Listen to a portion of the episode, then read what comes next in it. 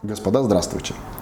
Пока 2019 год не закончился, видимо, стоит успеть, и я решил успеть поговорить с вами о такой прекрасной вещи, как MacBook Pro 2019 года. Поговорить я о нем решил по банальной причине, потому что в середине 2019 года я себе, в общем-то, и обновил свой рабочий компьютер на MacBook Pro 2019 года. Все логично. Сейчас прошло уже несколько месяцев, учитывая, что я MacBook'ами пользуюсь начиная с 2005 года. Ну, мне есть что вам о них рассказать, и как-то у меня есть какой-то опыт использования, что ли, поэтому о каких-то вещах я могу говорить более-менее, авторитетно, что ли. Поэтому сегодня MacBook Pro 2019 года. Во-первых, как таковое обновление, наверное, внешне этих макбуков не столь заметно.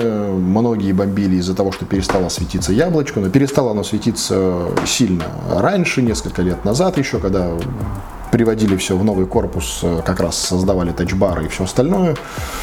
Наверное, давайте прям с Touch Bar и начнем. Многие почему-то прям так дико бомбят, и, в принципе, люди делятся на какие-то две категории. Первая прям как-то невероятно идеализирует этот Touch Bar и прям считает, что MacBook без Touch Bar — это все больше не MacBook, и только так можно его использовать.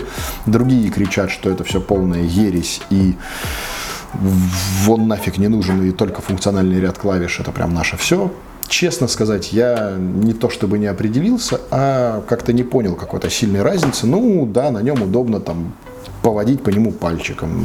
Первое время удобно по нему повыбирать что-то, но как не испытываешь какой-то занозы в заднице от его использования, то есть он не доставляет какого-то дискомфорта, и я крайне не понимаю тех людей, кто прям кричит неистово, что фу, уберите эту гадость. Так и не понимаю, наверное, тех, кто прям дико как-то кайфует. Просто дополнительный ряд клавиш. Окей, допустим, да, он стал интерактивным. Стоило ли оно того? Точного ответа на вопрос у меня, к сожалению, нет. Пользоваться этим удобно. Помимо этого, у меня есть MacBook Air, на котором нет этого ряда клавиш. И работая, условно говоря, в офисе за одним, дома за другим, я какого-то прям дикого дискомфорта не испытываю. И что с одним, что с другим крайне приятно. Потому что, в принципе, сама клавиатура, которая бабочка, которую вновь обновили.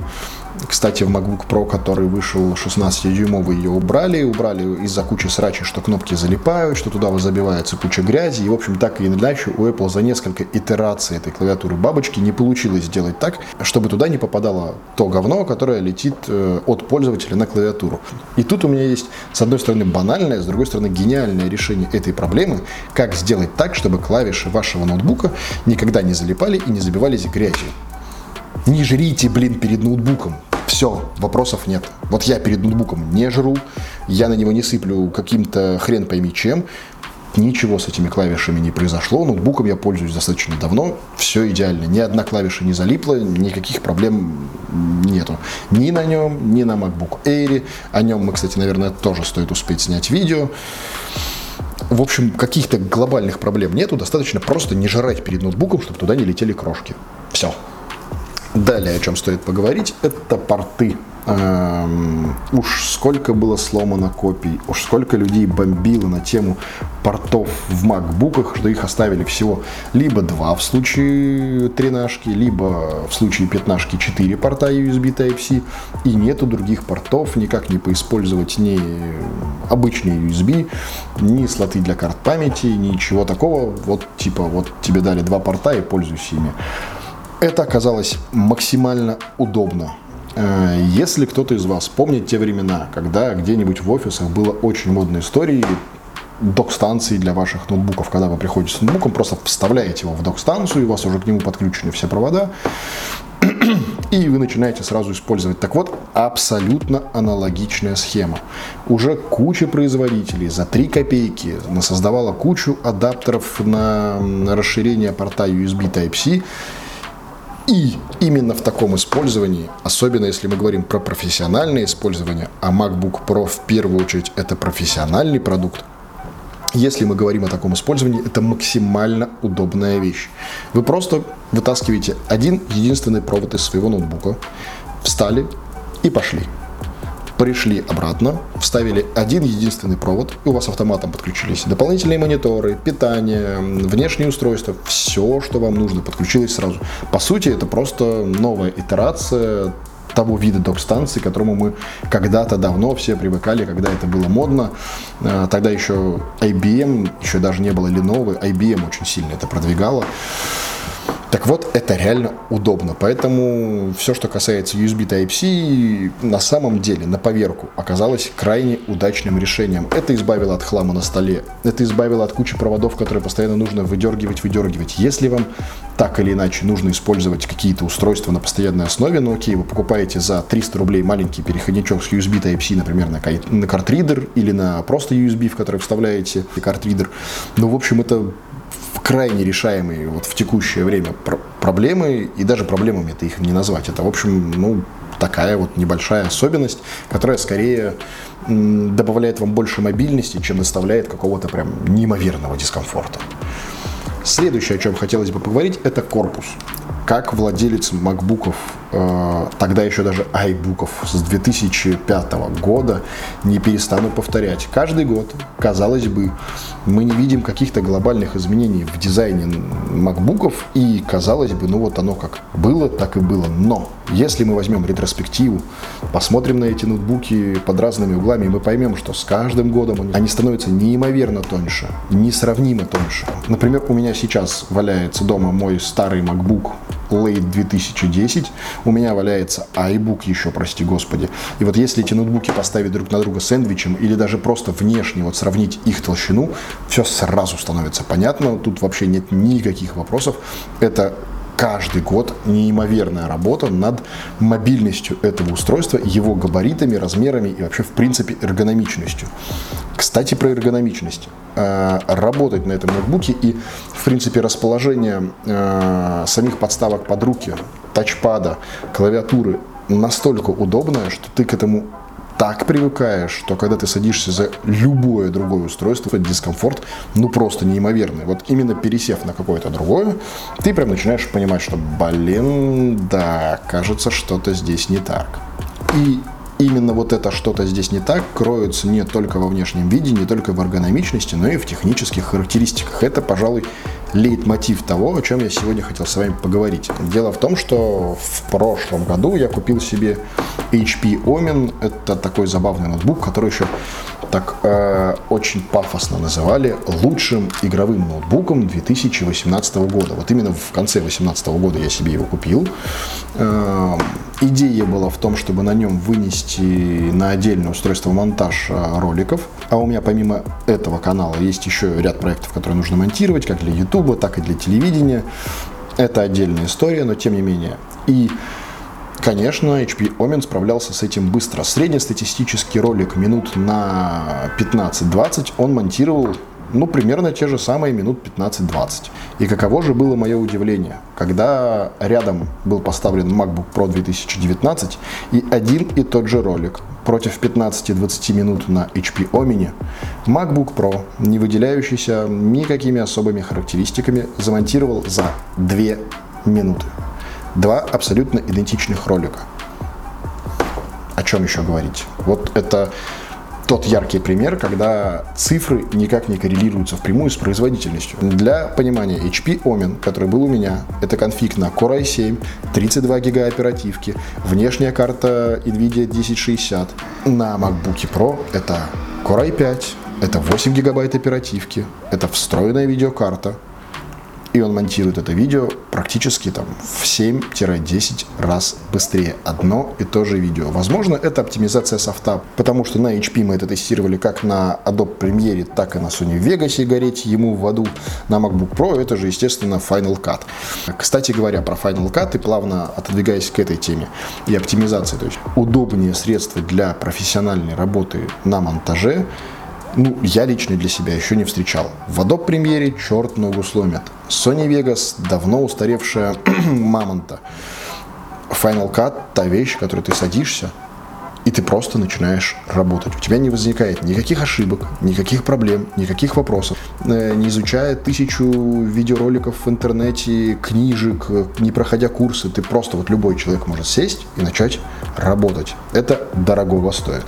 И такая оптимизация, она, пожалуй, что во всем. Тот же вот банальный пример с SSD. Если мы возьмем и замерим скорость чтения записи на SSD-диск, который встроен в MacBook, то вы будете ошеломлены тем, какой это космолет. Если скорость записи у него примерно плюс-минус такая же, как на любом другом среднестатистическом хорошем SSD, то скорость чтения — это просто космолет. Она уходит за гигабайт в секунду прям вот смело и стабильно постоянно. За счет этого и скорость работы, и оптимизация других приложений. И вот и выходит так, что когда ты смотришь на цифры, сравниваешь какие-то устройства, ну вот, допустим, там тот же HP Omen и тот же MacBook. Ну, ты вроде смотришь, но очевидно, HP Omen будет работать лучше. И ты начинаешь кричать вот там вот по ту сторону экрана, ты вот оттуда начинаешь кричать, что да, что они на эти айбуки, вот такие цены, я такой в 3 раза дешевле соберу где-нибудь там у себя дома на коленке. Не соберете, потому что настолько оптимизировано создать подборку, чтобы это работало настолько эффективно, ну вот, наверное, в кустарных условиях, ну не то чтобы невозможно, но это выйдет в те же самые деньги, сколько и стоит тот же MacBook Pro. Поэтому на цифры смотреть история хорошая. Но надо в первую очередь пытаться на этом работать, пытаться сравнить лоб в лоб какие-то вещи профессиональные, которые нужно делать вам. Возможно, для вас, например, монтаж видео – вещи абсолютно неинтересные и ненужные. И вам, например, нужна графика. Но в таком случае вы, наверное, будете оценивать монитор, на котором здесь цветовая передача, ну, если не идеальная, то около идеальная. И это отмечается испокон веков. И еще когда я работал в одном из журналов, в редакции одного из журналов, все выпускающие редакторы, кто так или иначе следил за дизайном и корректировкой выпуска журнала, всегда сидели на маках именно ради цвета.